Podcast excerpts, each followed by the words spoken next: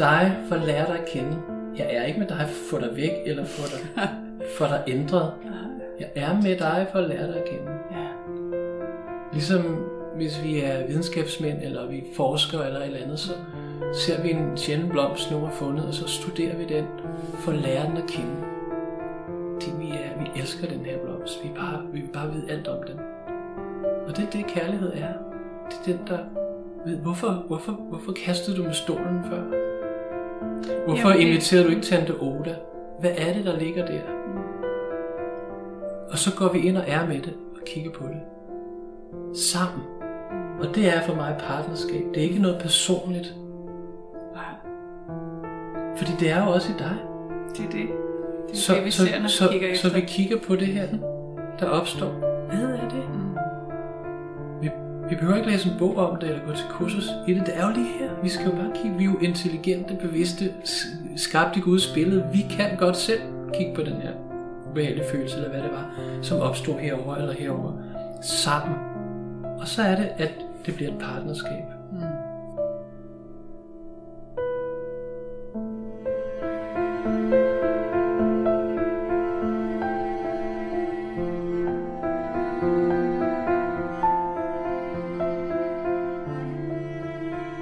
Velkommen til denne podcast, som handler om parforhold og bevidst partnerskab.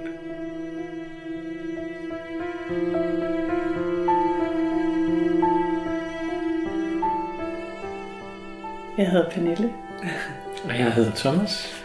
og vi sidder her for at pege på bevidsthed om bevidsthed. Så være vidnesbyrd, eller dele vidnesbyrd om vejen til fred, kærlighed og glæde i livet, og at det og alt andet vi længes efter, det er lige her, lige nu, for vi er det.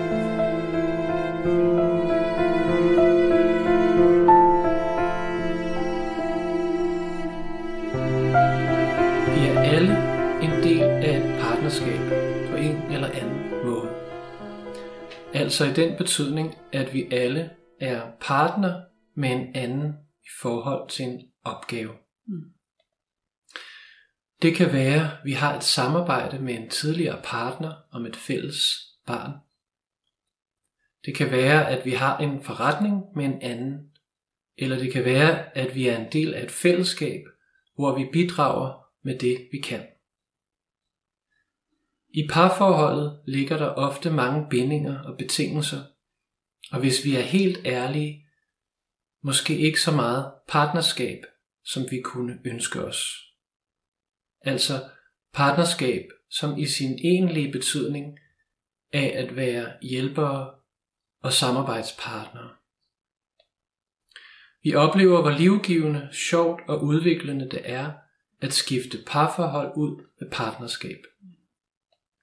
Eller måske nærmere fylde parforholdet ud med partnerskab. Ikke kun i forhold til at være et par, men at være partnere i alt, der sker i vores liv. Det er for os at være bevidste, for vi er i alt det her sammen alligevel.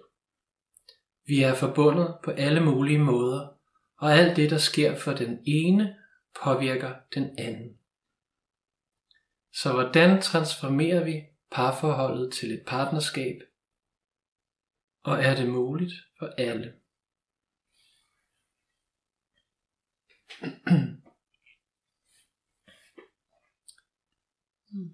ja.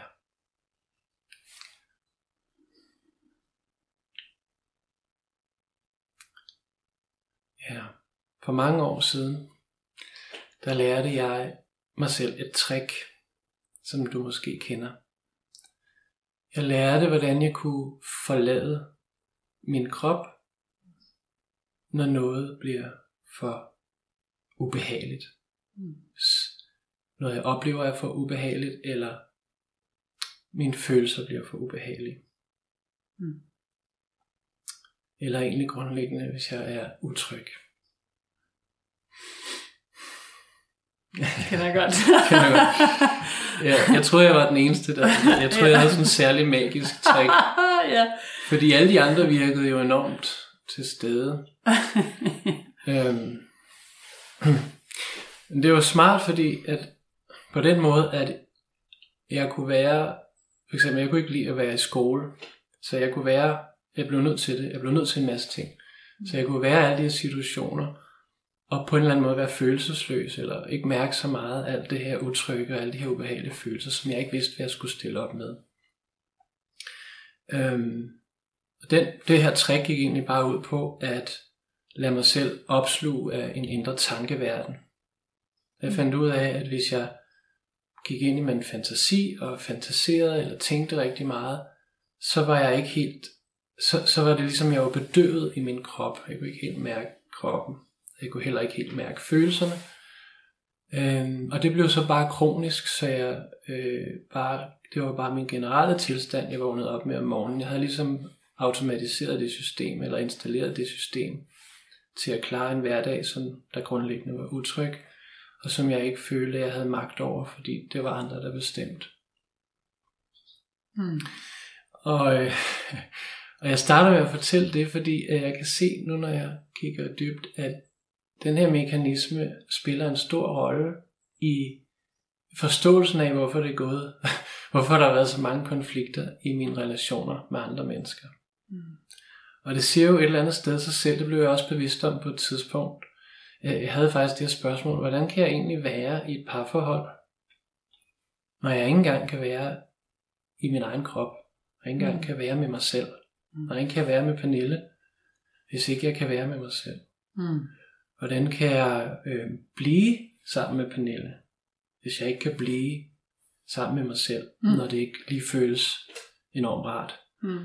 Øhm, og det tror jeg, at vi alle sammen kan kende på en eller anden måde, at når, der hvor vi stikker af fra os selv, der hvor vi forlader os selv, når noget er ubehageligt inde i os selv, men det, det er også der, hvor vi forlader vores partner, eller vores kæreste, eller venner, eller, eller hvad det er, fordi vi kan ikke være med dem, når vi ikke kan være med os selv. Vi kan ikke autentisk være med dem, når vi ikke kan være med os selv. Fordi vi kan godt forstille os. Vi kan godt lade som om, vi er kærlige og venlige og høflige og lyttende. Men vi kan alle sammen et eller andet sted godt mærke forskel på, hvornår vi er sammen med andre mennesker autentisk, og hvornår vi er sammen med andre mennesker fra en rolle eller fra et skuespil. Mm. Øh, hvor vi ikke er mærkende til stede, altså vi er med det, der er, men vi laver en eller anden fantasi eller forestilling, vi lader som om er der i stedet for. Altså vi mærker tristhed for eksempel, men vi spiller glade. Mm. Vi mærker ensomhed eller sorg, men vi spiller begejstring, for eksempel. Mm. eller humor. Mm. Der er jo mange måder at lægge, lægge sådan et lag henover, eller hen over det, der er, og lade som om der er noget andet. Mm. Og det er øh, kernen til utryghed. Og når jeg kigger dybt, kan jeg jo se, at grunden til, at jeg var utryg som barn, var, at de mennesker, der var omkring mig, gjorde det. Mm. Og hvis vi nu tager mine forældre, så kan jeg jo se, for jeg kender også mine bedste forældre, jeg kan også se, hvorfor mine forældre gjorde det. Mm. Jeg kan også forstå, hvorfor jeg begyndte at gøre det. ja. Øhm, og derfor kan jeg egentlig også sagtens se, uanset hvem der kommer ind i mit felt, hvorfor de gør det. Mm. Øhm, og den her utryghed, hvis ikke vi tager ansvar for den, hvis ikke vi på en eller anden måde vender os mod den, i stedet for hele tiden at, at flygte fra den, aflede os selv fra at mærke den, og alle de ubehagelige følelser, der ligger bundet til den her utryghed, den her grundlæggende øh, utryghed over, at der ikke er nogen jord. Hvor er jeg henne? Jord er, mm. hvor er vi henne følelsesmæssigt? Hvad er det, der virkelig foregår? Mm. Og det er ikke noget, sindet skal forstå. Vi, vi, vi er ikke der, hvor sindet skal forstå det, vi skal mærke det. Altså ikke jeg mærker, at du mærker det, der er i rummet, så bliver jeg utryg. Og det er, og det er noget, der har taget mig mange, mange år at lære. Fordi at jeg hele tiden havde den her impuls til at gå op i hovedet og lave en mental forklaring, uden at være i kontakt med det. Så jeg flygtede hele tiden fra det, men jeg ville aldrig nogensinde vedkende mig, at jeg gjorde det. Jeg ville påstå, at jeg var i kontakt med det. Mm. Så vi lyver lidt over for os selv. Men vi gør det ikke, fordi vi er onde. Vi gør det, fordi at det er meget dybt rodfæstet i os. Vi vil ikke være i kontakt med ubehagelige følelser. Vi vil have det gode og det glade og det rare. Ja, man kunne måske sige, at vi gør det ikke, fordi vi er onde, men fordi vi er bange. Ja, Simpelthen. Og jeg tænkte, okay, hvad kan vi dog være bange for? Jeg sidder bare her til en familiefødselsdag, folk kommer med gaver, og eller, eller jeg sidder her med min elskede i sofaen, og, og øh, vi har tændt sterinlys og har drukket en kop øh, te, eller hvad det er. Hvad kan jeg dog være bange for, tænker sindet.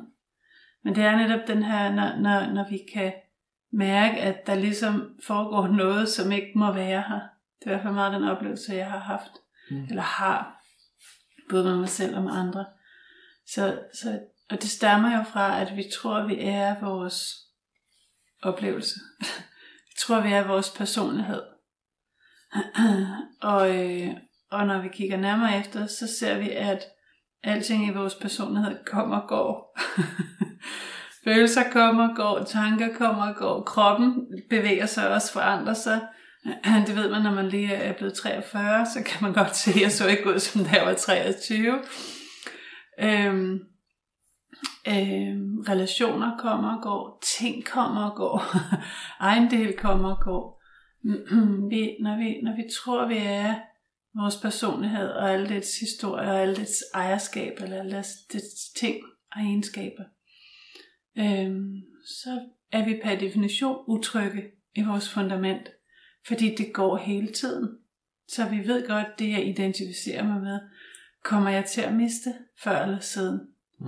Så det, jeg siger, jeg er, er derfor konstant i fare. Hvis jeg siger, jeg er et venligt menneske, så vil der med garanti komme en eller anden dag, hvor jeg optræder uvenligt. Og det er en føles som en trussel for sindet. Fordi så er jeg jo ikke længere et venligt menneske. Og hvem er jeg så?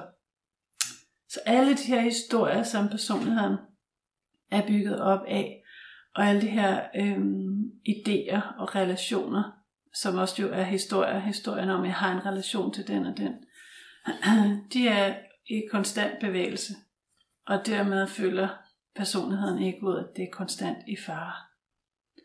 Og det er kernen i al vores ledelse.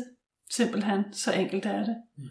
Mm. Fordi ud fra den her, øh, det falske selvbillede, når vi tror, vi er vores historie, vores oplevelse, Mm. så er vi konstant i fare, og så er vi konstant bange, og så er vi konstant enten i krig, eller øhm, i forsvar, hvilket i virkeligheden er det samme. angreb eller forsvar. Ja, angreb eller forsvar. Så vi er i krig, kan man sige. Vi er i krig med nuet, fordi vi vil ikke have det, der sker lige nu. Det, det er i hvert fald det, jeg tænker, det er min erfaring, når du taler om det med ikke at ville føle det der er i kroppen.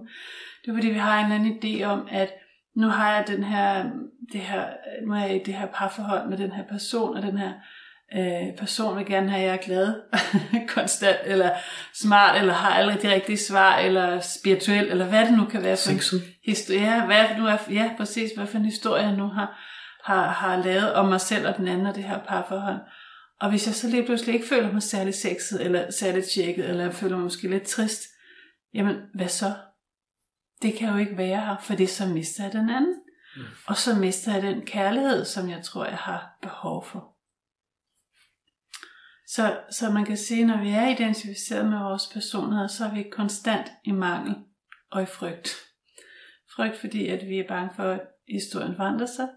Vi vi mister det, vi identificerer med. Og mangel, fordi at vi netop hele tiden mister. Og så er det, at vi, når vi lever livet fra vores personlighed, vi skal ud og have det fra de andre. Og det er jo der, vi tit kommer, vi træder ind i et parforhold. Øh, drømmen om at få kærlighed fra den anden. Eller få lov at give kærlighed til den anden, hvilket i virkeligheden også er at få. Fordi så kan man nære den historie om, at jeg er en, der gør godt for andre, eller jeg er en, der hjælper andre. Så, så det her med, at vi skal give og modtage kærlighed, det er jo fra sindets perspektiv, og egentlig også en smuk ting. Sandheden er bare, det er ikke muligt.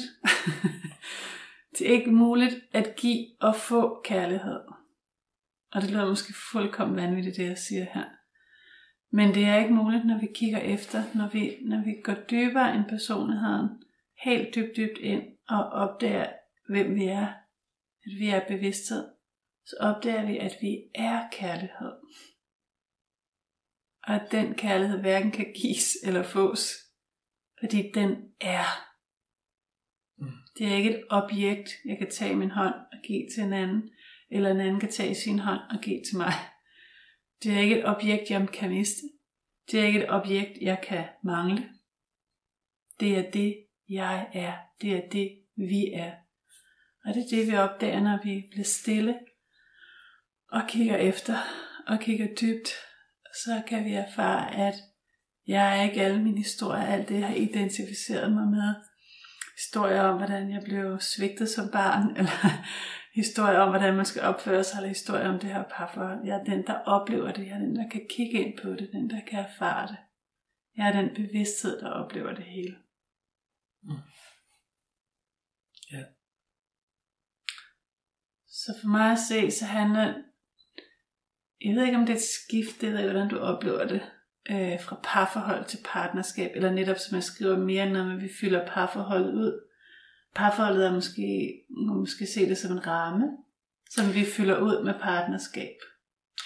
Ja, Mm. når jeg lige mærker efter, så kan Mm. jeg jo se, når jeg, når jeg stiller mig i, der, hvor jeg er i et partnerskab, så står jeg hjemme Mm. sammen med en anden, der står hjemme, og Ja. vi, vi, vi kigger samme sted hen, Ja, og øh, kigger på et tredje, kan man sige, for at bygge, bygge noget.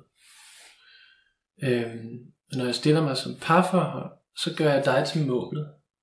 mm. Mm. Sige, eller det du Mm. kan give mig til målet. Mm. Jeg Mm. vil have noget fra Mm. mm. dig. Øh, og det jo det der, hvis jeg er indre krig, hvis jeg ikke har lært at tage mig af det her, forholde mig til det her ubehag, den her Mm. utryghed og det her, så leder jeg jo hele tiden efter øh, noget, der kan øh, øh, sætte mig fri for det, noget, der kan hele det. Mm. Og så finder jeg Pernille, og hun er så sød, og hun smiler, og når jeg er sammen med hende, så får jeg kærlighed, omsorg, nærvær, og når jeg er sammen med hende, så mærker jeg ikke de ubehagelige følelser, så jeg vil jo gerne have hende, og Mm. installere hende i mit hjem, så jeg aldrig mere skal opleve de her uhyggelige følelser, ja. som jeg ikke ved, hvordan jeg skal forholde mig til. ja. Så jeg giver opgaven til dig, min skat. Ja.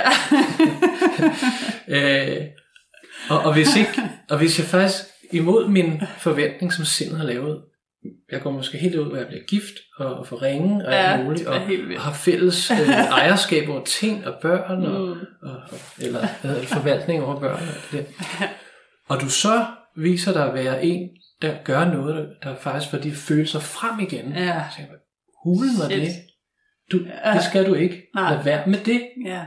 Og så sætter jeg dig på plads på en eller anden måde. Ikke? Mm. Jeg, jeg fortæller dig, at det ikke er okay, fordi, fordi øh, nu, nu har vi jo den her øh, stilsigende aftale, jeg har lavet med dig, uden du har vidst noget om det, Mm. at, at du skal fjerne det her ubehagelige følelser og fylde mig op med glæden, eller Ja. få mig i kontakt med glæden. Mm. Og det er jo det umulige, Det det. at du bliver målet, eller du bliver det, jeg, jeg skal, der skal fylde mig op. Ja. Øh, og det er jo det, barnet gerne vil have for forældrene. Og det kan man sige er fint, når vi er børn, for vi ved ingenting, og vi har brug for hjælp. Mm. Men vi skal jo på et eller andet tidspunkt lære at blive voksne på den måde, at vi kan, t- sti- kan man sige, opfylde vores egen behov, eller tage vores, vores egen indre konflikter og tage ansvaret for dem, og ikke give det væk til andre. Fordi Mm. mm. andre kan aldrig, ligegyldigt hvor meget vi betaler dem, og hvor meget vi manipulerer med dem, så kan de ikke, selvom de virkelig ville. Selvom de var Jesus, kunne de ikke fjerne vores ubehagelige følelser fra os. Det er vores eget ansvar.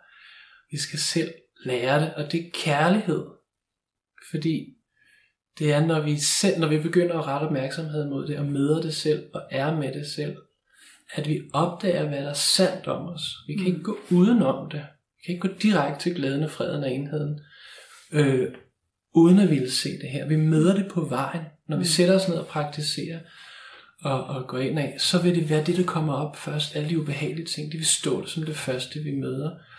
Og hvis vi prøver at gå udenom, så bliver det bare en kamp på kamp. Mm. Så vi, vi skal møde det og gå ind i det og være med det. Og det kan vi kun selv. Vi kan ikke ansætte andre til at gøre det. Uanset hvor, hvor mange diplomer de har, hvor mange uddannelser de har, hvor store Men det eksperter ville de være er. ukærligt, hvis jeg havde nogen magt inde i dit felt. Hvis jeg kunne få dig hvis jeg kunne bestemme over dine følelser. Ja. Det ville være ekstremt ukaldt og et overgreb. Tænk, hvis nogen havde den magt over os. Det ville være helt forfærdeligt. Ja.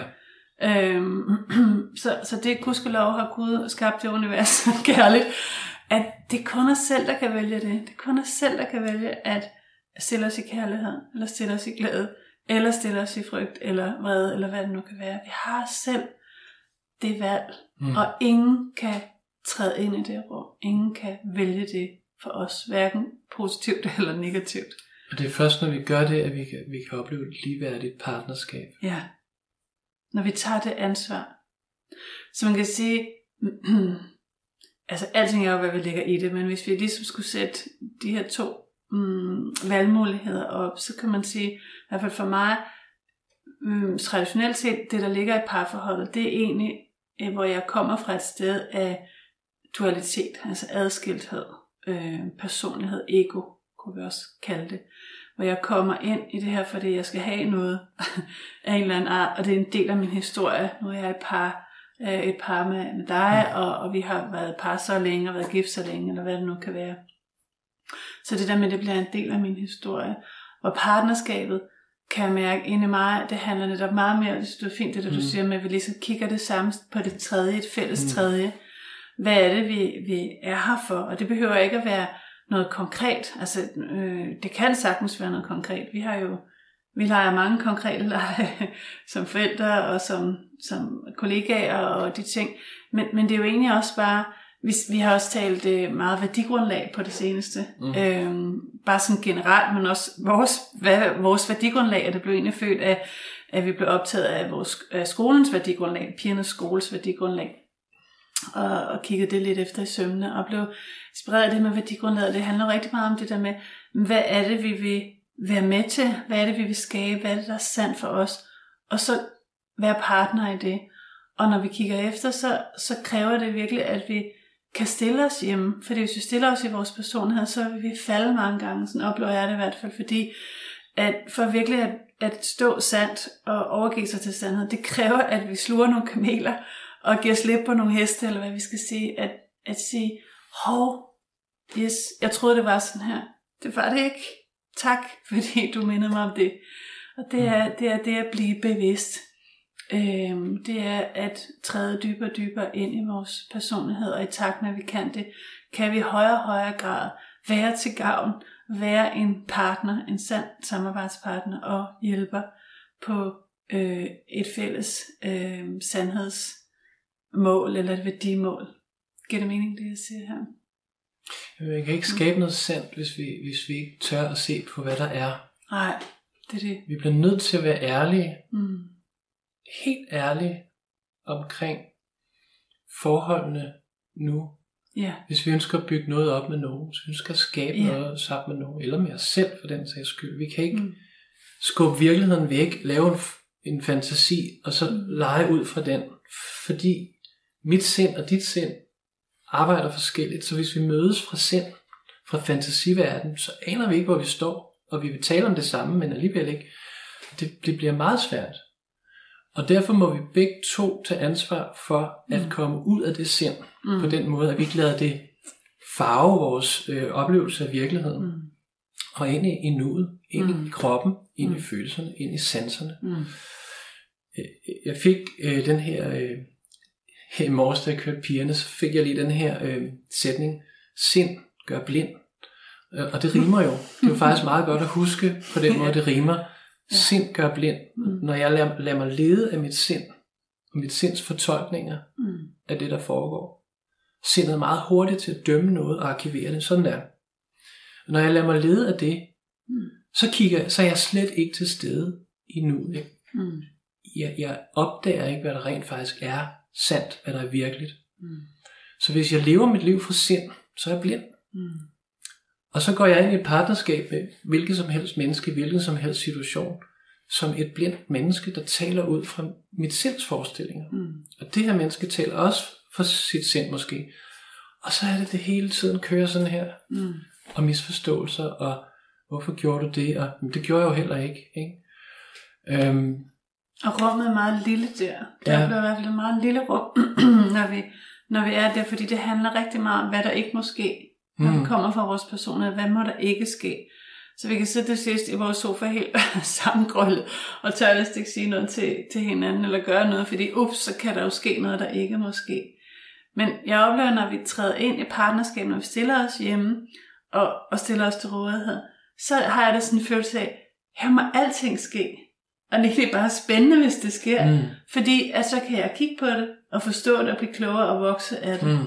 Så, så, så det er ligesom, når jeg stiller mig i partnerskab, så, er det, så bliver det hele sådan ligesom meget mere neutralt. Ligesom hvis jeg har med, øh, nu er jeg desværre ikke så god til sådan noget med maskiner, men hvis man var god til, for eksempel, der var en bil, der havde noget med sin motor, så åbner man motorhjelmen, og så kigger man ned, og så forholder man, og så kigger man, hvor er fejlen, og fejlen er der, godt, jeg har håndteret det her, og så kan motoren køre igen.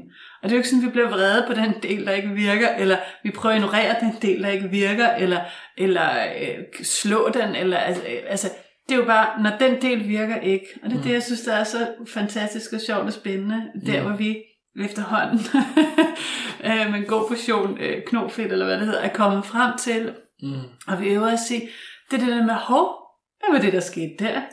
Nå, det var vist ikke så hensigtsmæssigt, fordi jeg sad og havde ondt i maven, eller du sad og havde ondt i maven, eller en af pigerne, eller hvem det nu var, sad og havde ondt i maven, eller blev ked af det, eller en løb væk, eller hvad det kan. Okay, nå, hvad var det, der skete der? Nå, det var det der. Nå, okay. Men det var fordi, jeg fik sagt det der, ups, ja, det kender jeg godt, eller det er, det er jeg egentlig godt klar over, jeg kunne også godt selv mærke det i min mave. Fint, okay. Nå, hvordan kan vi hjælpe videre her? Så, så det bliver, så, så det bliver mere neutralt, oplever jeg, og det bliver også meget mere øh, medfølende Mm. og helhedstænkende. Mm. Fordi når vi stiller os her hjemme, så kan vi se, at hvis en lider, lider alle. Mm. Og, og det er jo det, øh, tit der har vi sådan en tendens til at finde et offer og en bødel mm. i en situation. Og det offer det er synd for, og det er bødlen, vi ikke kan lide. Men hvis vi kigger dybt, vi åbner vores hjerte, så ser vi, at der er lige stor lidelse, både hos offeren og hos bødlen. Og hvis vi kigger endnu dybere, så ser vi, at bødlen er i virkeligheden også et offer. Og det synes jeg er noget af det allerdybeste øh, og vigtigste, jeg lærer på den her rejse med dig. Mm. Det er, at når der sker noget, så kan mit, hopper min personlighed op og siger, det var forkert, det skal du ikke, eller det, nu skal han ikke, eller hun skal ikke, eller jeg skal ikke, den kan lige så godt være på mig selv. Når jeg bliver stille og bare sidder lidt med det, så åbner mit hjerte sig, og så kan jeg mærke, ledelse er til stede hele vejen rundt. Mm. Jeg sagde de dumme ting, jeg sagde, fordi jeg led. Mm. Jeg havde ikke taget mig om selv. Eller du sagde de dumme ting, du sagde, fordi du led. Mm. Du havde ikke fået taget dig af dig selv. Og, og når vi stiller os der, så er det jo ikke et spørgsmål om, hvordan kan vi få ham til at holde op med at gøre det, eller hun til at holde op med at gøre det, han eller hun gør. Men et spørgsmål om, hvordan kan vi hjælpe den person til at tage mere ansvar for at være tryg i sit liv Mm. og finde hjem. Ja. Og det ændrer ligesom bare alting fra mit perspektiv. Så bliver jeg virkelig en sand partner. Mm. Mm. Så bliver jeg en hjælper for dig på din rejse, når jeg ikke skiller dig ud for det, når du snubler. Men jeg siger, hov, hvordan kan jeg hjælpe dig? Hvad skete der? Hvordan kunne vi gøre det anderledes? Hvordan kunne du være mere tryg? Mm. Eller omvendt, når du lytter til mig og siger, hov, hvad er det, der sker? Kan vi kigge dybere i, Ja. i øh, den historie, du har der? Er den sand? Ja. Det er sandt partnerskab fra mit perspektiv, og, og det potentiale, der ligger i, Mm. i, i det at være et parforhold. Og det er, altså så bliver et parforhold en, for det første bliver det meget sjovere, fordi der er ikke alt det der, Åh, det må ikke ske hele tiden. og, og, vi, og vi bliver mindre øh, selvhøjtidlige, men der bliver også netop det der meget mere plads, og der bliver plads til at vokse. Det er det, jeg synes, der er så spændende ved den rejse, vi har sammen. Hver dag vokser jeg, hver dag lærer jeg noget nyt, Mm. og ser noget nyt om mig selv, eller om dig, eller om verden, i den udveksling, vi har. Ja. Og så, Ikke at det altid er nemt. Nej, Undskyld, men jeg bare lige sige, det er jo ikke sådan, at det altid er lysere, eller så er det lige sådan, eller altid neutralt. Selvfølgelig skal vi også snuble. Det er jo en del af vejen, øh, når vi snubler og, og gør noget, der gør nogen ked af det, eller vi, vi gør noget, der gør os selv ked af det. Det er en del af at, at vågne op. Det er en del af at blive bevidst. Det er den ledelse. Og ledelsen er vores ven på den måde. Den kommer og prikker os på skulderen og siger, hov, kig lige efter. Hvad skete der her? Hvad kan du føle? Hvad kan du mærke? Ja. Mm. Jeg vil bare påpege, at det hver part i partnerskabet eller parforholdet skal være villig til at være bundærlig med det, der er. Det, det, at tage den rejse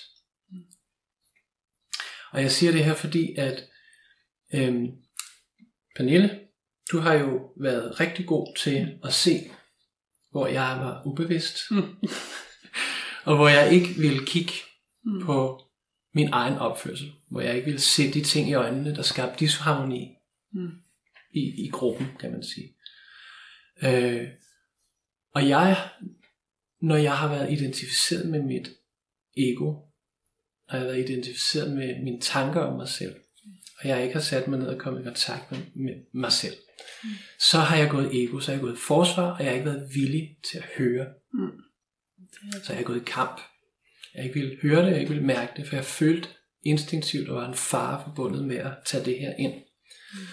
Og så har vi også arbejdet rigtig meget med, ja, vi har brugt noget, der hedder girafsprog, måden vi kommunikerer på. Ja, det er alt. Fordi der er en kommunikation, der kan trigge det her ego, Mm. den her kæmp flygtmekanisme, så hurtigt, at vi ikke opdager det, er sket før det er. Det hele er gjort og sagt. Og så er der en måde at kommunikere på, vi faktisk kan implementere vores parforhold på den her bevidsthedsrejse eller nærværsrejse hjem til virkeligheden, som kan hjælpe os og støtte os i vores relationer. Og det er det, vi kalder, eller det, der kaldes girafsprog, øh, som er et hjertesprog, hvor vi i høj grad skaber rum for at lytte, modtage, forstå, hvad det er, der faktisk foregår i os. Og det behøver vi ikke gå ind i her. Du kan låne bogen eller slå det op, hvis det er, du ikke kender det i forvejen. Men efter, øh, efter vi begyndte at, at, at bringe nærvær ind i konfliktfyldte følelser, når vi så det hos den anden eller os selv, og begyndte at formulere, øh, hvad vi oplever, hvad vi har behov for, og anmode respektfuldt. Så det blev en anden form for, Mm. for, for kærlig kommunikation, og ikke det, man kalder ulvesprog, som er en eller anden aggressiv eller voldelig, øh, dual- dualistisk faktisk kommunikation. Hvor, hvor girafsprog søger at forene, så ulvesprog øh, ligesom står i hver sin lejr. Vi begyndte at kommunikere på den måde, så kunne jeg mærke, at øh, jeg, jeg, kunne, jeg kunne lige pludselig få et rum for at komme i kontakt med det, du peger på. Mm. Fordi du så jo sandt, Mm. men jeg kunne ikke modtage det, fordi det, jeg så det her ansigt Mm. og de her betingelser. Det er jo det, vi trigger og, hinanden og, på den og, og nu tager jeg børnene går ikke? Fordi du Ja. er, og du gør, og, det, oh.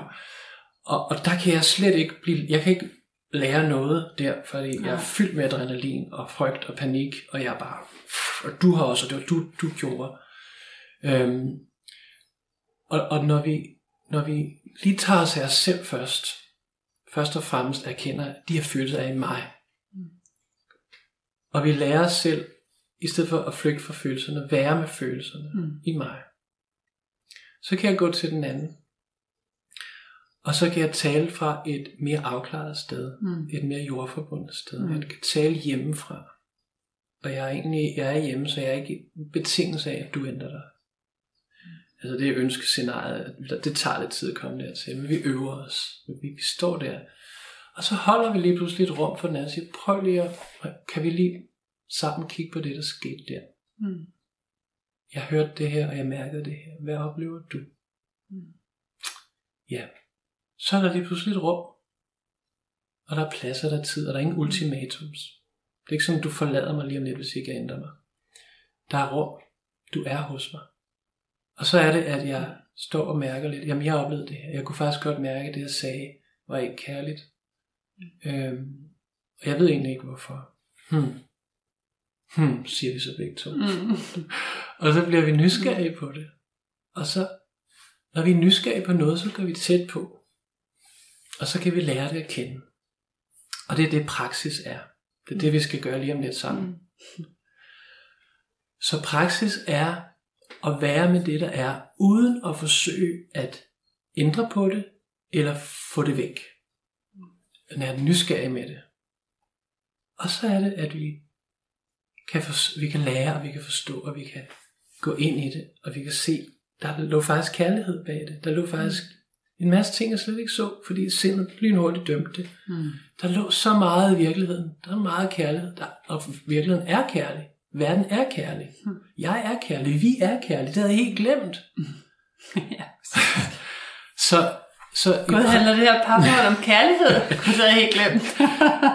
så i praksis, praksis er at, at, at, at, at, at være med det, der er, for at lære det at kende. Mm. Jeg er med dig for at lære dig at kende. Jeg er ikke med dig for at få dig væk, eller få dig, få dig ændret. Jeg er med dig for at lære dig at kende. Ja. Ligesom hvis vi er videnskabsmænd, eller vi forsker eller et eller andet, så ser vi en sjælden blomst, nogen har fundet, og så studerer vi den, for at lære den at kende. Det, vi, er, vi elsker den her blomst. Vi, bare, vi vil bare vide alt om den. Og det er det, kærlighed er. Det er den, der ved, hvorfor, hvorfor, hvorfor kastede du med stolen før? Hvorfor Jamen, inviterer du ikke Tante Oda? Hvad er det, der ligger der? Mm. Og så går vi ind og er med det, og kigger på det. Sammen. Mm. Og det er for mig partnerskab. Det er ikke noget personligt. Nej, Fordi det er jo også i dig. det er det. Det er Så, det, vi så, ser, når så, vi kigger så, efter. vi kigger på det her, der opstår. Hvad er det? Mm. Vi, vi behøver ikke læse en bog om det, eller gå til kursus i det. Det er jo lige her. Vi skal jo bare kigge. Vi er jo intelligente, bevidste, skabt i Guds billede. Vi kan godt selv kigge på den her reelle følelse, eller hvad det var, som opstod herover eller herover sammen. Og så er det, at det bliver et partnerskab. Mm. Præcis. Ja. Og det er virkelig, når vi snakker parforhold i dag, og det er måske en af de steder, hvor, hvor jeg i hvert fald oplever virkelig, det har gjort en forskel for mig, at jeg har en daglig praksis, og ikke blot en daglig formel praksis, men også at det er øh, i takt med, at jeg har haft den her daglige praksis i så lang tid, så er det også ligesom blevet meget mere en del af den måde, jeg er til på i livet. Så når jeg oplever noget, der er svært, så, så er den naturlige, øh, hvad kan man sige, den naturlige impuls i højere og højere grad at gå ind af og være med det og, og, og, og finde hjem øh, midt i, i det følelsesmæssige tumult, der kan opstå. Og det har gjort helt utrolig stor forskel for vores, vores relation. Mm. Øh, at det er den måde, vi øver os på, også selvom det ikke altid lykkes. Nej, jeg har lige en. Mm. Selvom det ikke altid lykkes, øh, så lykkes det efter lidt tid. Og på den måde bliver, bliver de her mønstre, øh, overlevelsesmønstre og overlevelsesstrategier, stille og roligt blødere og blødere og udvandet. Det er virkelig, øh, det, er- det er sådan en kæmpe gave til vores, altså alle vores relationer og alt i vores liv, fordi alting har vi jo i relation med. Mm. Øh, men nogle ting er det meget tydeligt, øh, de relationer, som er meget tætte, som parforhold, eller relation til vores børn, mm. eller forældre kan det også være. Men alting har vi jo relation til, vores hus, vores økonomi, vores arbejde, altså øh, vores selvbillede, vores krop, alting er vi jo i relation til. Vi kan ikke ikke være i relation. Så alle relationer øh, styrkes af, at vi bliver mere bevidste.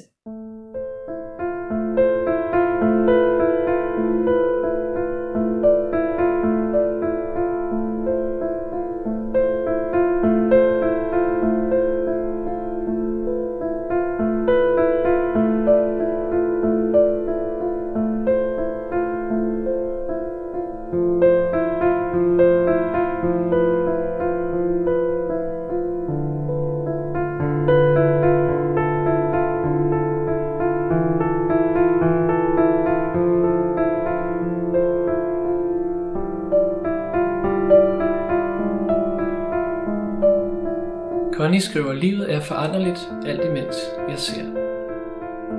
Ja, Ja. præcis. Smukt. Det er sådan, det er, når vi står hjemme. Mm.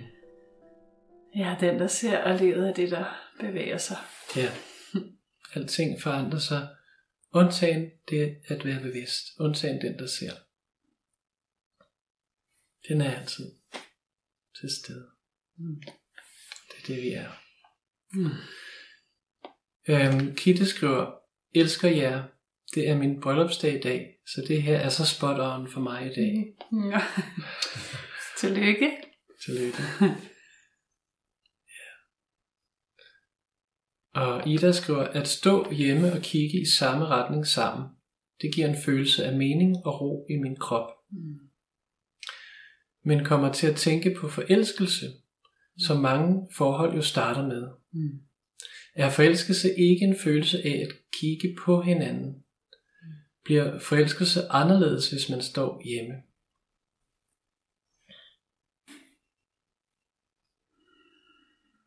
Altså, øhm, det ved jeg ikke. men, men jeg kunne godt tænke mig lige at dele, hvad jeg har erfaret. Øh, og jeg har jo været forelsket mange gange, det tror jeg, vi alle sammen har prøvet i, i forskellige aldre og forskellige niveauer. og, øhm, og når jeg ligesom sådan mærker efter, så var, har forelskelse har i hvert fald en stor grad af det, jeg kan få, eller det, jeg kan opleve, eller det, jeg, min historie om det her. Enten det at være et par, eller, være, eller en historie om den anden. Han er sød, han er smuk, han er klog, han er smart, han er et eller andet, han kan give mig det her, eller han kan hjælpe mig til det her, han er rig, så han kan give mig de muligheder, hvad det nu kan være. og, og jeg tror ikke, der er noget i vejen med det, i virkeligheden. Jeg tror ikke, det, det er ikke sådan, at det behøver at være sådan resten af livet så.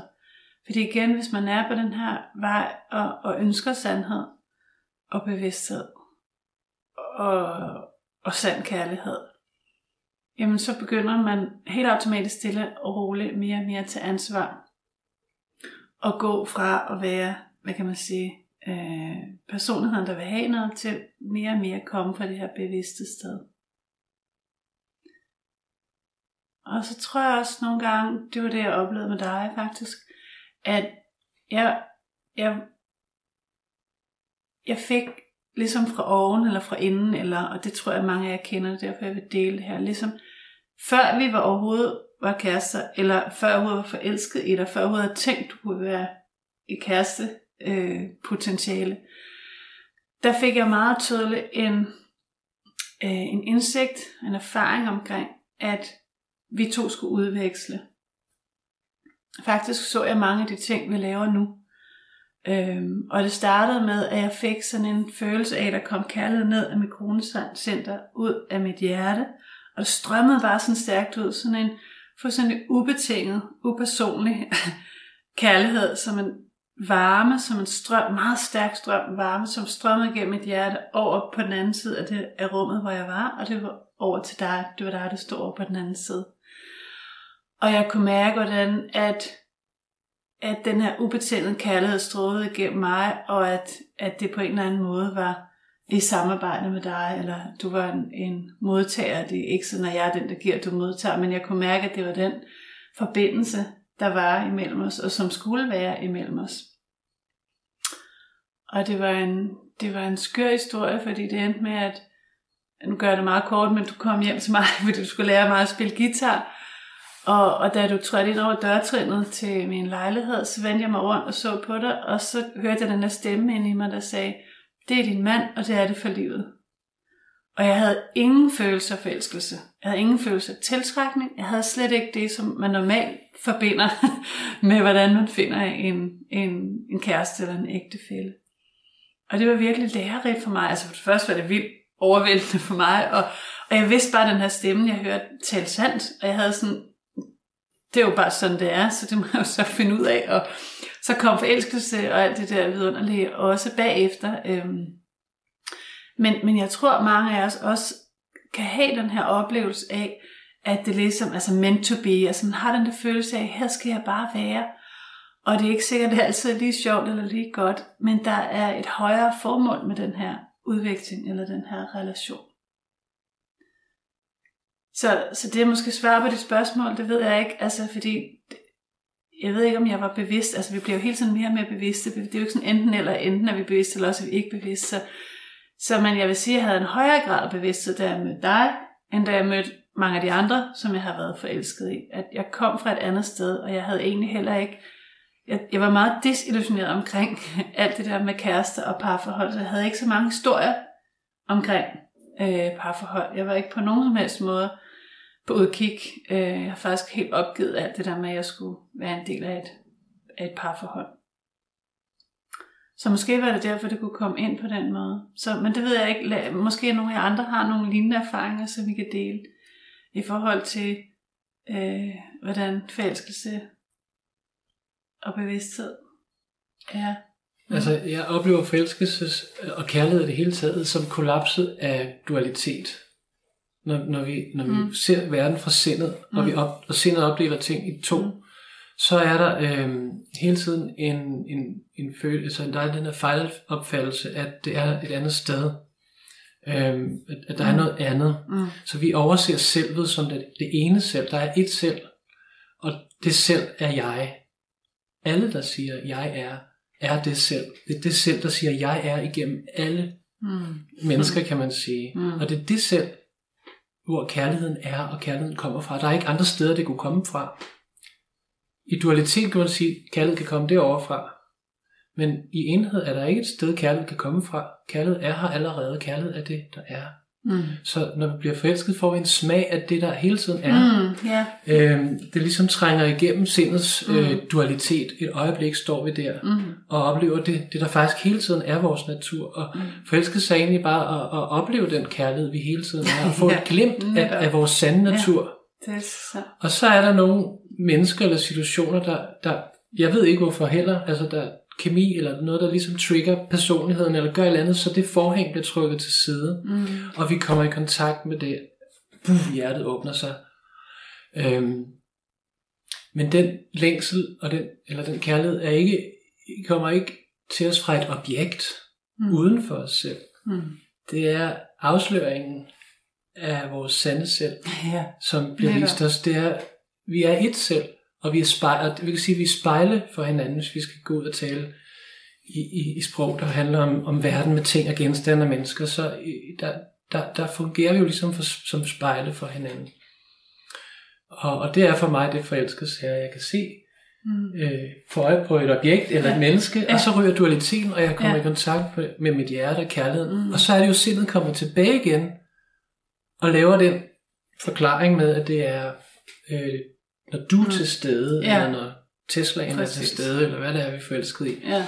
og, og giver os en god følelse, så er det, så er det, det, mm. det er til stede, så oplever jeg det. Og det er jo det, vi kan teste igen, så går vi tilbage til det, og så var det der ikke.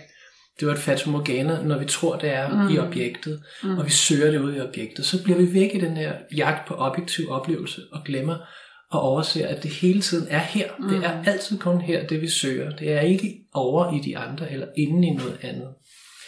Så forelskelse er lidt en snyder, men, men, men den er ikke, den er, den er jo, den kommer jo for at give os en, en opvågning, en smag på, hvad der er sandt om os selv. Og når vi opdager, at den ikke skal findes i de andre, så holder vi op med at jagte det derude, og vi kan netop sætte os ned i praksis og opleve, at jeg kan komme i kontakt med det samme, øh, den samme oplevelse her med mig selv. Og åbenhed er kodeordet, ikke? Det er jo den åbenhed, når vi møder nogen, der sidder og lytter til os, wow, vi kan bare mærke, at der er et stort åbent rum, så bliver forelsket den person. Eller, og det er også den ja. åbenhed, vi, vi praktiserer. Rum for ja, her også. Ja. ja.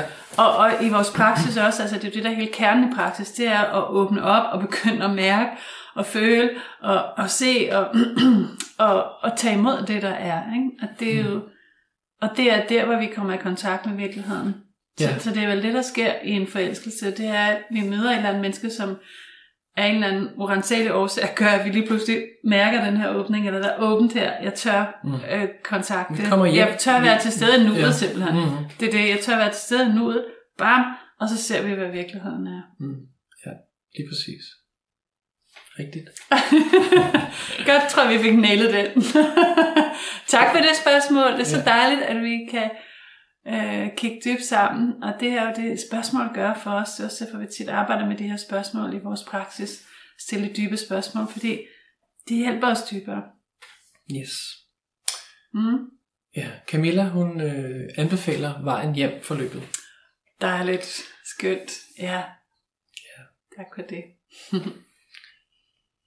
og øh, Hanne skriver, pyha, du skal ikke tro, du er noget værd. Heller nøjes end ingenting i parentes, i parforhold. Mm. Og så skriver hun gulvmåtte. Mm. Ja. Det tænker jeg er en deling fra det, du erfaret i din praksis. Og skriver også, i frygt for ensomhed, så hellere nøjes. Ja. Så fint at indse det. Ikke behageligt, men brugbart. Mm. Jeg anerkender for dit mod til at og se det, der er, mærke det, der er, føle det, der er. Og stik imod alt, hvad sindet tror, så vil jeg invitere dig til, eller så vil jeg minde dig om, at at det du længes efter, det kommer du i kontakt med, hvis du bliver der. Så bliver der i følelsen af at være gulvmåtte, frygten for ensomhed. Bare føl det. I din nærvær, i din bevidsthed, kan den illusion ikke leve, før eller siden ved den opløses, og du vil komme i kontakt med det du er, og det du længes efter. Og det kan virke meget abstrakt, men det er rigtig godt, det med bare at blive i kroppen med det. Så undersøg, hvor så den frygt for ensomhed hen. Og hvordan oplever jeg det? Så kan vi, altså kroppen spænder op med det samme. Vi øh, lever på en illusion. Og det er jo det, det er, at vi er ensomme af en illusion. Frygt er en illusion.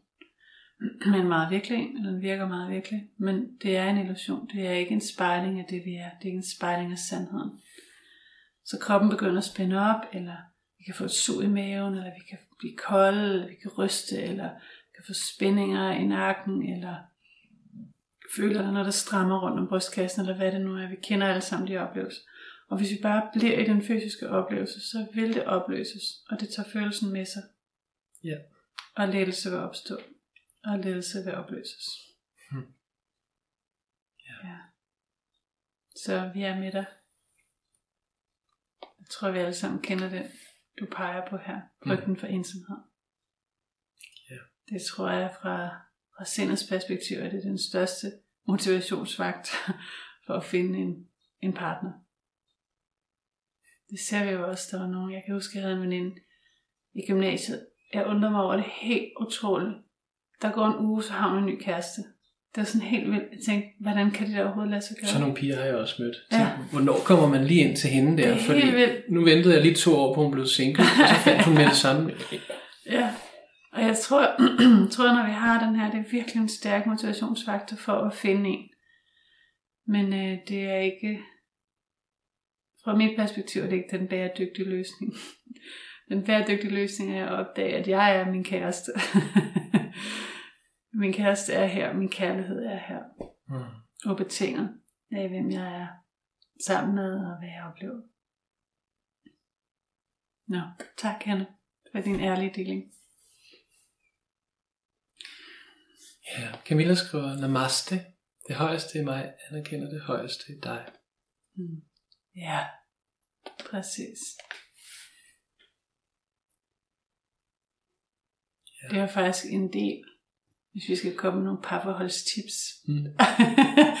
så var det faktisk, det var en del af vores rejse. Kan du huske det? Vi havde en periode, hvor, hvor når det hele kørte i hårdknuder og i spids, så øvede vi os i, så man bare gøre det her, og så forlade rummet stillhed. Altså det der med den her enkle gestus, øh, namaste, samler hænderne foran hjertet, og, og netop anerkender øh, det højeste i mig, øh, og det højeste i den anden.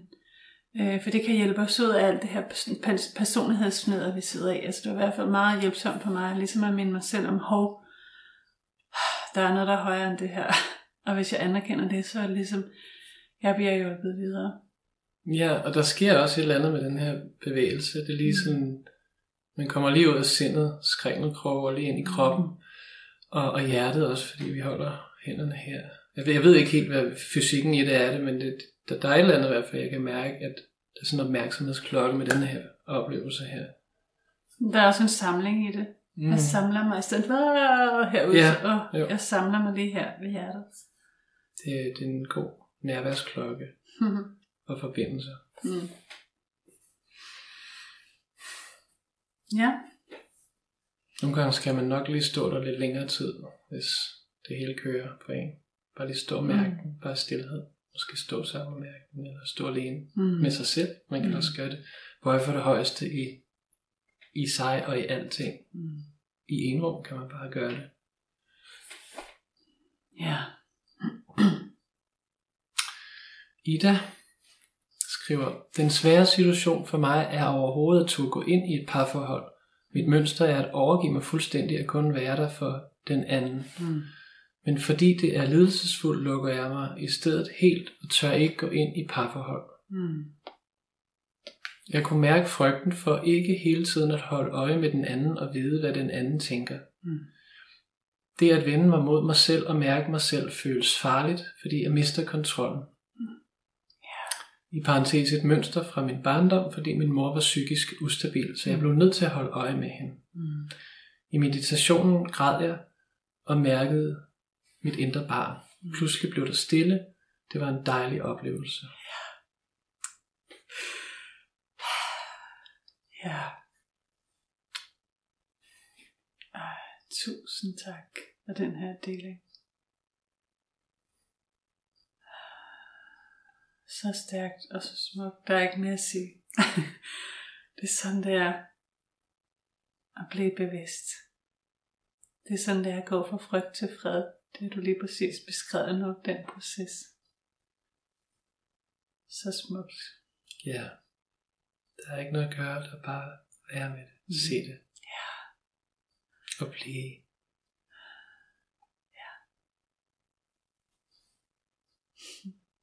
Tak.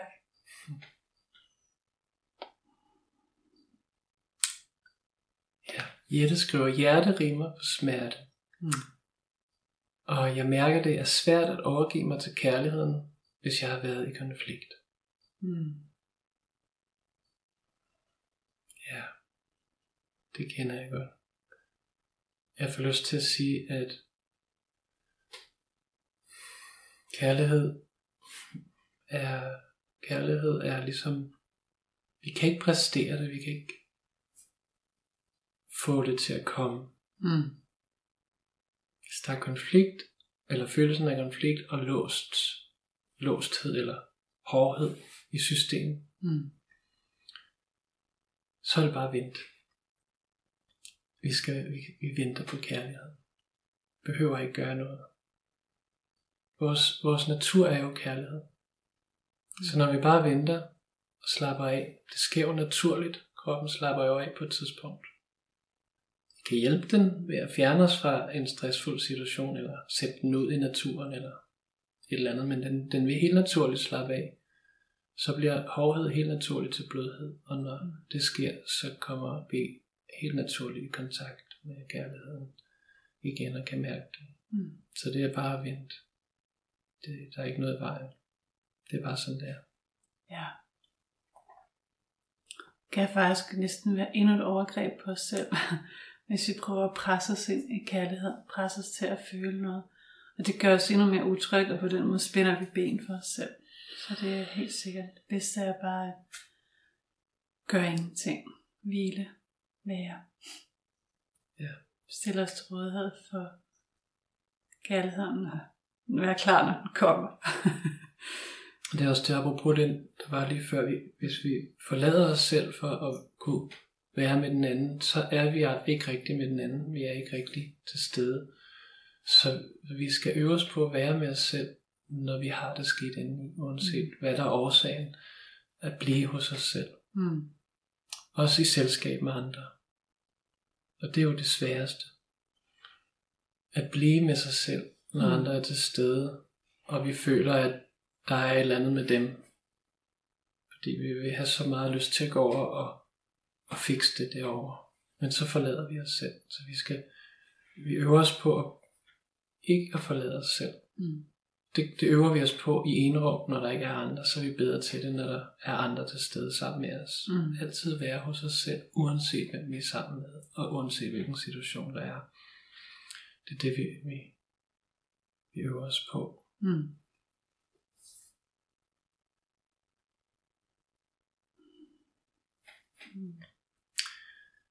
Marie skriver, det er lige gået op for mig, at jeg selv har fremprovokeret afvisning i tidligere forhold. Parentes og til dels i nuværende. Parentes slut. Mm.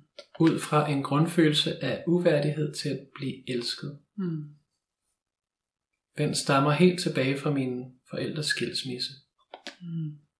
Jeg sidder med min mand i bilen på motorvejen lige nu, på vej til udredning for ham. Mm. Asperger. Og jeg ADHD, fordi vores børn er løbet ind i problemer med trivsel. Vi er allerede på vej mod større bevidsthed sammen, og får rigtig meget ud af at følge jeres livestreams. Mm. Jeg har et spørgsmål. Kan bevidsthed om bevidsthed også i gåsøjne mildne, og i parentes, og måske endda opløse, neuropsykiatriske lidelser. Der er en stor aha-oplevelse for os begge, at der er en indløsende forklaring på de forhindringer, vi hver især har mødt i livet. Mm.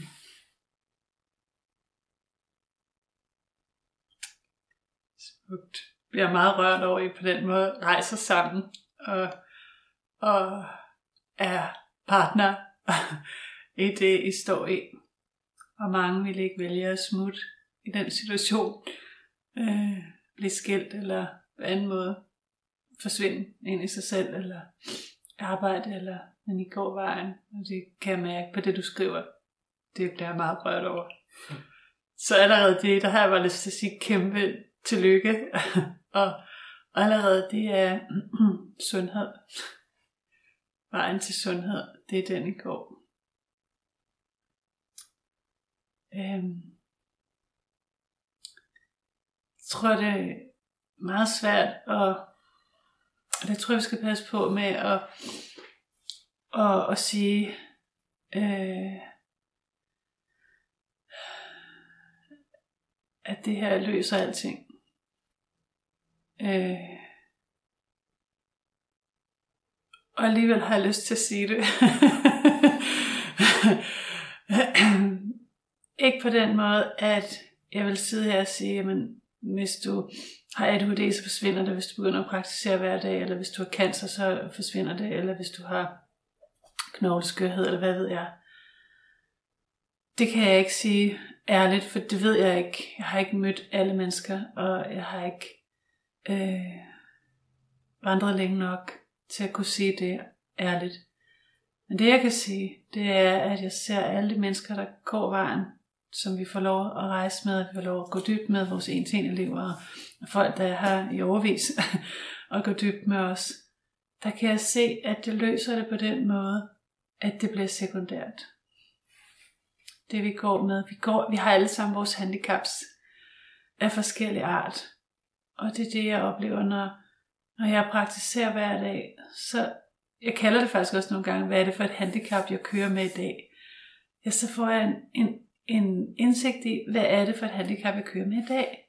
Okay, der er træthed til stede, eller der er en tung følelse i maven, eller åh, der er en eller anden følelse underlig, måske lidt skam, eller hvad ved jeg. Altså, åh, det, okay, det er det, jeg kører med i dag.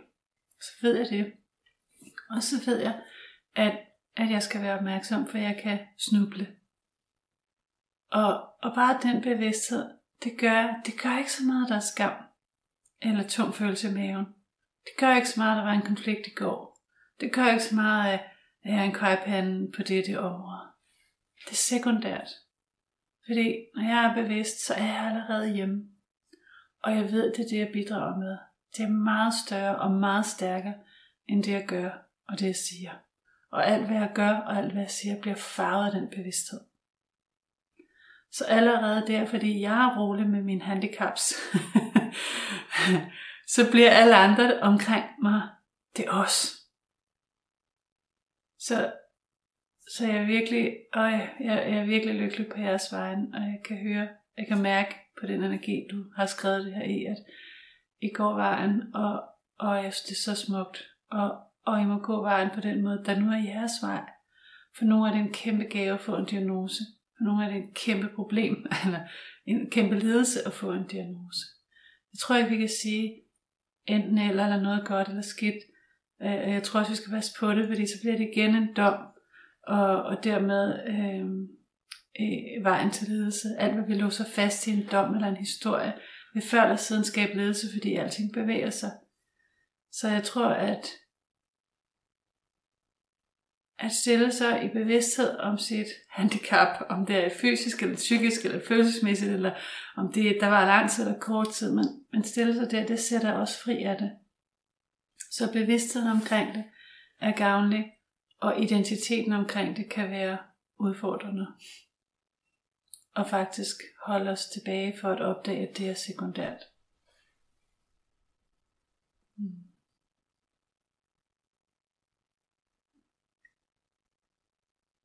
Ja, tror jeg det er. Det er jo naturligt at have det som et mål, at komme af med det her, hvis det føles, føles lidelsesfuldt, uanset hvad vi kalder det. Mm. Asperger eller ADHD Mm. er jo øh, andre ord for lidelse. Mm. Og lidelse, når lidelse er til stede, er vi ikke til stede. Mm. Så er det fordi, vi er i vores sind. Mm. Som sagt, sind gør blind, så er vi optaget af en, en virkelighed, der faktisk ikke er virkelig. Det, det er Mm. noget, vi tror, og det er derfor, det er så vigtigt, at pra- praksis kan ændre alt, fordi vi bliver Mm. bevidste og nærværende og opdager, hvad der er sandt om os. Mm. Og så er det, at det, der ikke var sandt, det kan ikke stå længere. Mm. Så alt, hvad der er baseret på den her løgn om os selv, vil falde fra, uanset om vi kalder det Asperger, eller ADHD, eller psykisk lidelse, eller sygdom, eller hvad det er. Det er helt naturligt, det vil falde fra, for det har ikke noget at stå på, det har ikke noget fundament. Mm. Så når vi identificerer os med sindet, så står vi på et falsk fundament, og så er det, at alle de her problemer kommer ind i vores liv. Mm. Og når vi praktiserer nærværende i nuet, går ind i smerten, ser hvad virkeligt omkring det her, så er det, vi vi møder os selv som det her rene, bevidste selv. Bevidsthed har ikke Asperger, bevidsthed har ikke ADHD, at Nej. bevidsthed er ikke begrænset på nogen måde, bevidsthed kan ikke blive sygt. Det er Nej. det, vi er. Så at møde sig selv og erkende sig selv og sit sande selv, øh, er kuren. Mm. Øh, og det kan godt være, at de fysiske øh, forandringer eller celleforandringer, der er sket i kroppen i den lange periode, hvor vi har stået i stress og, i, og på det falske fundament, det tager lidt tid at blive renset ud af kroppen og repareret igen. Mm. Men det er ikke vores mål, Mm. fordi det er ikke en betingelse for at opleve, at vi er fri af det her. Du er ikke det her. Du er fri. Vi er frie af det her. Vi er ikke alle de her etiketter. Vi er ikke øh, vores køn, vi er ikke vores alder, vi er ikke vores diagnoser. Vi er noget, der er meget større end det. Og den erkendelse kan vi, kan vi, kan vi få ved blot at være stille og være opmærksom på det, der vidner vores oplevelse. Lære os selv at kende som det, vi er. Det er derfor, vi praktiserer. Og når vi, når vi opdager det og stiller os der, så er det helt naturligt, at alt det, der før blev opretholdt af en falsk forestilling om os selv, det begynder helt naturligt at falde fra. Jeg havde jeg lyst til lige at dele en lille historie om en af vores elever, øh, som kom her, som er i forløb hos mig. og hun, øh, hun har haft en historie med altså, øh, virkelig bange for altså, øh, sygdomsangst og dødsangst. Og når vi, øh, dem af os, der har prøvet det, vi ved, at så er man hele tiden hyper opmærksom på alt, hvad der sker i kroppen. Og hun øh, havde haft sådan med, med jævne mellemrum og perioder i hendes liv, hvor hun var helt sikker på, at der var noget i vejen med hende, og virkelig bare bankede på døren hos lægen øh, i tid og utid. Og, øh, og havde sådan, jeg skal bare have øh, vide, hvad der er i vejen med mig. Og den periode, den har hun faktisk sådan en, eller sådan en periode, har hun også gået igennem nu, og det var i den forbindelse, hun kontaktede øh, os, eller mig. Øhm, og, øh, og hun har haft øh, tre sessioner nu, og hun sad her, øh, hun var her den anden dag på, til den tredje session. Og, og det kører helt det der med, at hun skal have alle mulige undersøgelser og på hospitalet til, til jeg ved alt, sådan noget videoundersøgelser, meget avancerede ting, fordi hun er helt øh, overbevist, eller hendes personlighed er helt overbevist om, at der er noget i vejen med hendes hjerte, selvom alle undersøgelser viser, at der er intet i vejen med hende. Hun er fysisk fuldstændig rask og velfungerende, men hun bliver ved med at have det, og hun har noget med sin hals, og bliver hun også. Så hun er tit til lægen, og lægen havde i den forbindelse øh, først meget mildt snart, hun skulle måske have en psykolog, eller hun skulle have noget at snakke med, og her til sidst har hun sagt, nu skal du simpelthen have en psykiater. Og nu, nu, nu du skal have noget medicin, for du kan ikke fortsætte ud af den her vej. Havde hun sagt, havde lægen sagt til hende. Og det havde hun så lige, jeg tror det var dagen før, eller to dage før, hun har fået den besked hos lægen, og så kom hun her, og hun var sådan helt ødelagt over det der. Og, og kunne vidste hverken ud eller ind, men hun havde sådan, ligesom der er et eller andet, der ikke stemmer her. Og det var fordi, hun stille og roligt har bygget bevidsthed op over de her gange, hun har været. Hun har også praktiseret, før hun kom her. Simpelthen bare fra det, hun har lært på de her livestreams. Og så, så sad hun her, og, og vi praktiserede sammen, og hun kom ind i det her. Og så, så lige pludselig, jeg kan ikke helt huske, hvordan omstændighederne var, eller hvad det, men i hvert fald gik det op for hende, at hun kunne lade sig mærke, jeg skal jo slet ikke noget af alt det her. Det er jo helt skørt. jeg skal ikke noget af alt det her. Og den indsigt kom meget stærkt i, i samme øh, øjeblik, hun kom i kontakt med bevidsthed. Så da vi sad og praktiserede, hun faldt ind og kom i kontakt med bevidsthed, og hun kunne bare mærke, fred og kærlighed er her, alt er godt. Der er ingen ledelse her, som du siger, mit sande selv fejler ingenting. Så kunne hun bare mærke, jeg skal slet ikke alt det der. Det er helt skørt, det er unødvendigt. Jeg skal slet ikke have alt det der, fordi det hjælper mig ikke. Tværtimod, det fører mig længere væk fra det, jeg længes efter, og det, jeg længes efter, er her nu. Og det synes jeg bare var helt vildt, altså at se den transformation og den der klarhed, hun bare stod i. det skal jeg bare slet ikke. Og jeg mener, fem minutter før havde hun stået og tænkt, det bliver nok nødt til, det er jo også værre noget. Jeg ved, det ikke er så godt for kroppen, men jeg bliver nok nødt til det og sådan noget. Tænk, sådan en transformation kan ske så, på så hurtigt, mm. eller så kort tid, når vi kommer i kontakt med sandhed. Det synes jeg er helt fantastisk. Og igen, jeg siger det ikke, fordi at det er rigtigt for alle, og for nogle er det rigtigt, at vandre med, med det, øh, med medicin eller andre ting, for at vi skal erfare det, og, og, og det er en del af vores vej. Så det er ikke sådan for eller imod medicin, men det er bare det der med, at man kan blive så klar over, jeg fejler intet. det jeg er, fejler intet. Så hvorfor skal jeg gå til læge og have medicin og alle de her ting? Ja. Hmm. Mm-hmm. Ja, så skriver. Jeg er alene, men husker masser af disse konfrontationer med kærester, men nu også med veninder. Hvad kan man tillade sig af i forvente i venskaber? Jeg arbejder med at sige højt, hvad jeg fornemmer, men det kan være nemmere og sværere ud fra, hvad der er min smerte, mine triggerpunkter, triggerpunkter og ud fra, hvad der er modpartens. Oplevede faktisk for nylig at ringe til en veninde for måske at redde en misforståelse ud. Jeg ville ikke gå og bære på det og måske ødelægge venskabet. Mm. Det viste sig, at det var noget andet end det, jeg observerede som mm. muligt problem. Meget interessant. Ja. Og det var ingen bad feelings fra nogen side overhovedet. Fantastisk. Tak for at finde mod til at redde det ud. Ja. Wow, fantastisk. Ja. Fint. Fint, øh, f- fint vidnesbyrd mm. om, om det, der sker, når vi, når vi lige stopper op og, og kigger på det, der er inde i os, og, og kommer derfra, når vi, når vi går over til andre og involverer dem i vores indre følelser. Mm. Øhm, ja, det er giraffens måde, måske, kan vi sige. Mm.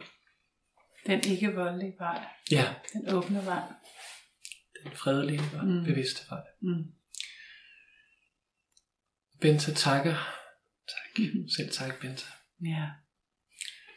Og Katja skriver, tak for jeres erfaringsdeling omkring bevidst partnerskab.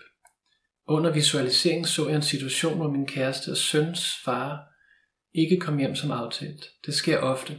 Dagligt faktisk. Når han er her, mærker jeg stadig fravær fra ham.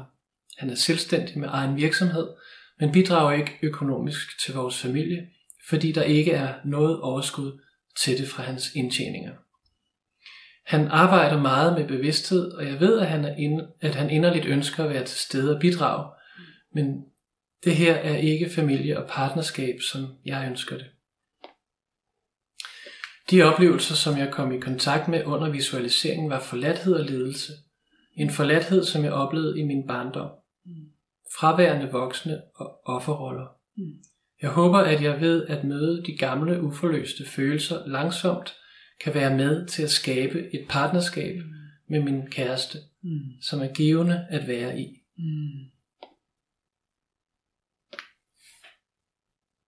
Det kan du. det kan du. Nummer et er at være partner for os selv. være bevidst partner for os selv. Og alt det, der er inde i os. Og så sker det andet helt af sig selv. Du går vejen, det kan jeg høre. Bare fortsæt. Ja. Smukt, Katja. Mm. Ja. Vivi skriver, det jeg mærkede i dag var, at jeg bliver bange, skråstreg angst for at gå ind i en diskussion eller en konflikt. Mm. Angsten kommer fra følelsen af at være forkert. Alt selvværd og selvtillid for, forlader mig, og jeg føler mig meget lille. Mm. Det tolker jeg som, at det er noget, jeg har med fra min barndom. Altså de her mønstre, vi har med, vi plejer at kalde det overlevelsesstrategier. Altså de her ting, der sker inde i os, og som vi gør for ikke at mærke dem. Det er, en måde, det er noget, vi har udviklet for at håndtere de her ubehagelige følelser. Det kan fx være at være fraværende, som vi hørte tidligere her med Katja, eller være overdrevet snakkende, eller morsom, overdrevet og morsom og underholdende, eller hvad det nu kan være. Alt det, det er noget, vi har med fra vores barndom, og det er rigtig fint at registrere. Jeg har hørt både Katja og nu også du, vi, vi øh, nævner det, og jeg tror også, Jan nævnte det tidligere. Og det er rigtig fint at have den bevidsthed på. Og, men, men det vi inviterer til her, det er ikke at lade det være en betingelse, at vi forstår, hvor det kommer fra. og heller ikke egentlig hænge så meget af det op på det, men sige tak, der kom en historie, der kom det fra, og så egentlig lade den historie passere, uden at gribe fat i den, uden at fikse den, uden at tænke mere over den, uden at gå dybere ind i den og forklare, hvad mormoren havde det og tidligere liv og alt muligt. Vi kan, det er en endeløs øh, hul at gå ind, hvis vi går ind i historien, fordi det er inde i sindet. Historien hører til i sindet. Mm. Og jo mere vi bevæger os ind i sindet, jo mere bevæger vi os væk fra nuet. Der hvor den kærlighed og tryghed mm. er, som vi længes efter er. Så fint, at de her ting dukker op, men jeg vil invitere os alle sammen til at registrere dem. Fint, nu ved sindet, det er der, det kommer fra. Og så flyt opmærksomheden i den direkte oplevelse. Find følelsen. Find den manifestation, den skaber i kroppen. Bliv der. Vil din opmærksomhed der. Ikke mere. Det er den direkte vej til at opløse den ledelse, vi oplever. Det er ikke at bruge mere tid på historien. Det er nære ledelsen. Det kan godt være, det er rart lige fem minutter, mens vi sidder og taler om det hos psykologen eller naboen, eller hvem det er, søsteren. Vi betror os til, men derefter så er vi tilbage igen. Det er ikke den bæredygtige vej. Den bæredygtige vej er at møde det direkte og opdage, at det alt sammen er stille, eller bevidsthed, eller kærlighed. Altså ligesom øh, vi hørte tidligere beskrevet, hvordan man kan sidde med noget, og lige så er der bare ingenting, eller stille. Fredeligt. Så den direkte vej er at være med det, der er. Mm. Ikke regne den ud, ikke forstå den, ikke fortælle flere historier. Ja. Det er fint. Mm. At elske er at mærke. Connie skriver, for mig er forelskelse en tilstand af ren vær. Mm. Det er rigtigt. Ja. Lige pludselig kan den bare komme, ikke? Lige pludselig blive vildt forelsket i sit liv, eller sit hus, eller overhovedet over at være live. det er mirakel. Bare blive sådan vildt lykkelig over, at det er her. Ja, også bare uden grund. Ja, der kan også bare komme en varm følelse ja. i hjertet, så man, ikke, så man tænker, hvorfor kom den? Ja. Ja. Forelsket uden grund. Ja. Eller netop ja. forelsket, fordi jeg lige pludselig ja, står på min grund. ja, liv. ja, nå ja. Forelsket på grund. Ja. ja. Ida skriver, wow, vi to skal udveksle. Det lyder som en dejlig måde at starte en relation. ja. ja. Det er i hvert fald et godt udgangspunkt. At have den intention. Ja. Katja skriver, jeg havde ligesom dig, Pernille, også givet slip på at skulle finde kærligheden med en anden og fundet freden i, og fundet freden i at være selv. Da kærligheden pludselig dukkede op i form af et andet menneske. Mm. Tre måneder senere var jeg gravid. Min kæreste har fra starten valgt mig aktivt og taget en beslutning om, at det er mig, han vil rejse sammen med. wow. Utroligt smukt. Ja, det er det. Wow. Tillykke. Så alt muligt. Derfra er alt muligt. ja. Connie skriver, jeg har været i mange forhold, hvor jeg bare vidste, at jeg skulle gå med det, selvom jeg ikke forstod hvorfor, men mærkede, at jeg skulle lære noget. Mm. Ja. Det er det. Smukt. Mm. Ja, der er læring i, i alting. Ja, man kan sige, at ledelsen kommer og siger, det var også det, jeg sagde til dig, men mm. ledelsen kommer og siger, kig lige efter. så når vi leder det, fordi vi ikke har set rigtigt efter, mm. vi, har, vi har tolket noget, eller vi har dømt noget på en måde, som ikke er i overensstemmelse med sandheden, så begynder vi at lede, og så siger ledelsen, kig lige efter en gang til. Mm. ja, gå dybere i sandheden. Ja. om dig, om Ja. ja. alting. Mm. Anne skriver, centralt for praksisen er oplevelsen af nogle stærke følelser, reaktioner i relation til kollegaer. Der er stærk frygt til stede, og det mærker jeg i kroppen, særligt øh, er spændinger i halsen. Som oplevet handler det om frygt for, at nogen skal se eller opdage min følelse af utilstrækkelighed og mindre værd.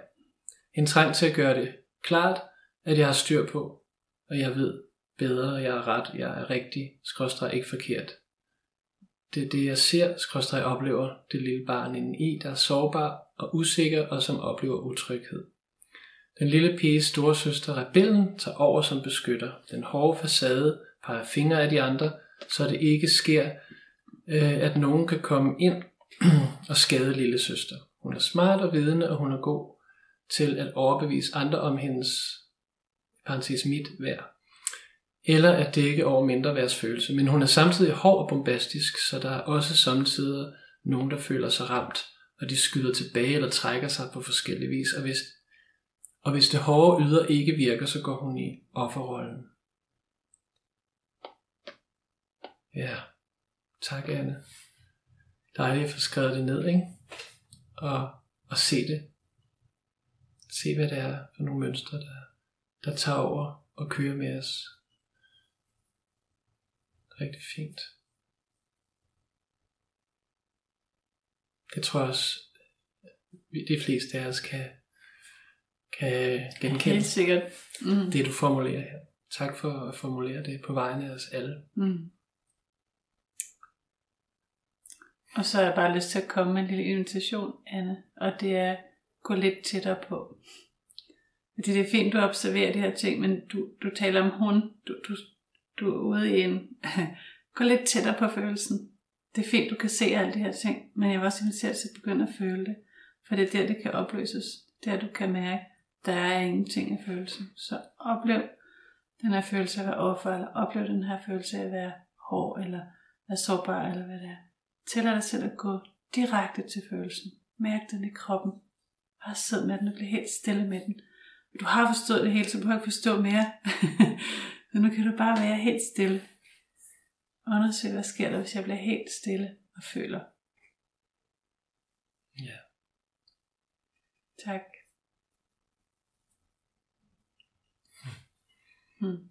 Pia skriver, sidder i angsten, som sidder i kroppen, som fylder sindet, og vil bare så gerne være med det hele nu.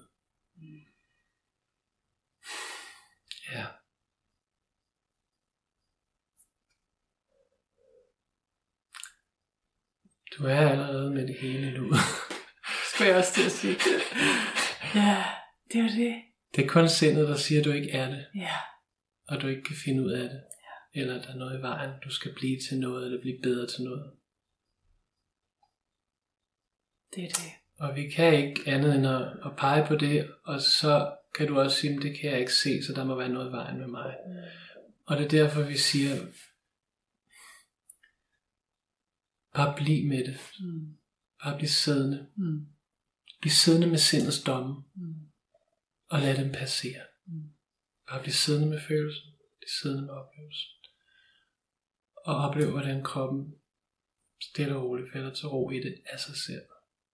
Og så behøver du ikke at gøre mere. Fordi det, det, det, der, det, der er sandt, vil opstå af sig selv. Du behøver ikke at vide, hvad der skal ske, eller forklare det. Eller det, det er virkelig bare at sidde med det. Det er derfor praksis er så øh, essentielt. Så vi, vi taler, og vi forklarer, og vi kommer med eksempler, og, og så er det egentlig også bare at slippe det hele, når vi sidder i praksis, og, og gå dybt i, i bare væren. Bare være med det. Og så har jeg lyst til at minde os alle sammen om, at transformation sker over tid. Mange af os, vi tænker, jeg prøver lige det her, og så virker det ikke, og så tænker vi, det kan jeg ikke finde ud af, og det virker ikke for mig.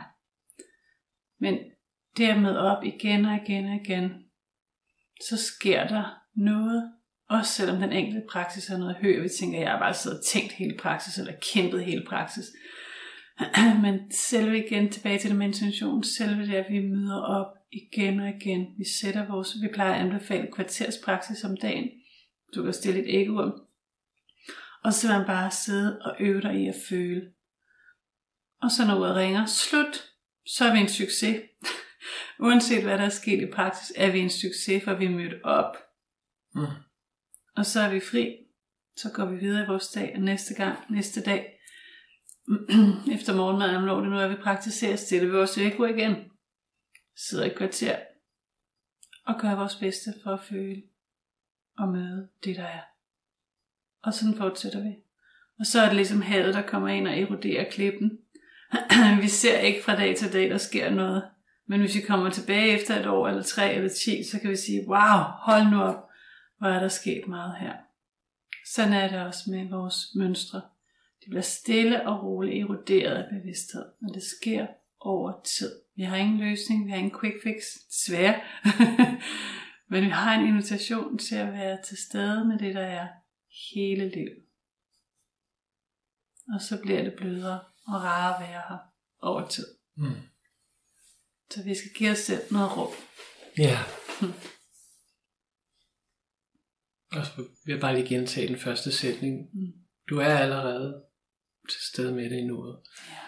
Fordi bevidsthed, som du er, er allerede med alle dine oplevelser. Mm. Og har altid været det. Ja. Men lad os slutte med en sang, Mm-hmm. der ligesom opsummerer det hele.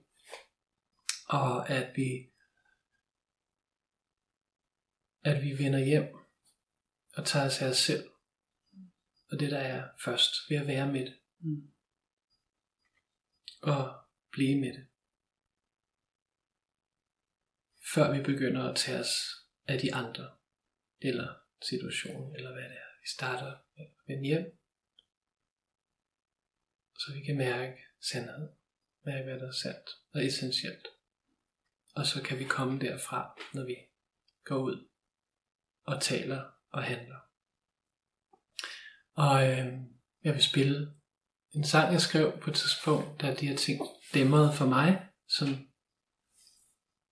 som beskriver det her, og den hedder You are free.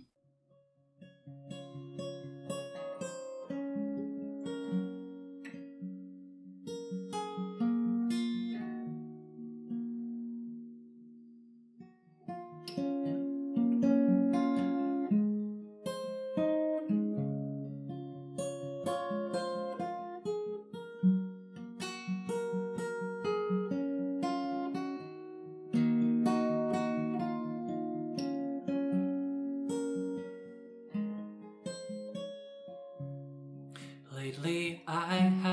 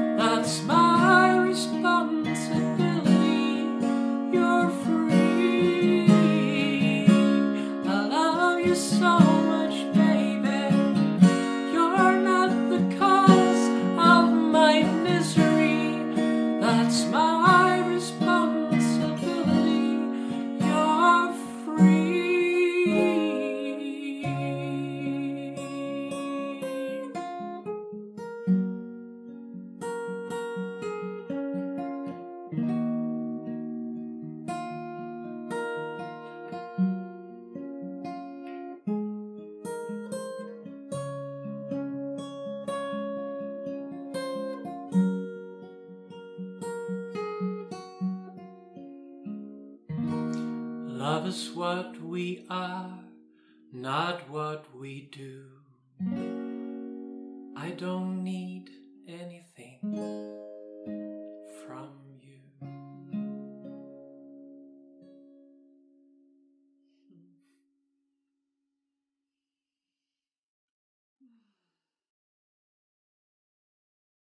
Tusind tak, fordi du lyttede med til denne podcast. Podcasten er et uddrag fra en livestream, som blev sendt fra vores Facebook-gruppe Pernille og Thomas Livestreams. Vi sender jævnligt gratis livestreams, og hvis du har lyst til at deltage og dermed få mulighed for at stille spørgsmål og være med i en fælles praksis, er du hjertelig velkommen til at tilmelde dig vores gruppe. Du kan også tilmelde dig vores nyhedsbrev og få et gratis introkursus som velkomstgave. Du kan finde link til Facebook-gruppen og nyhedsbrevet i teksten under denne podcast. Endnu en gang, tusind tak, fordi du lyttede med. Det gør en verden til forskel.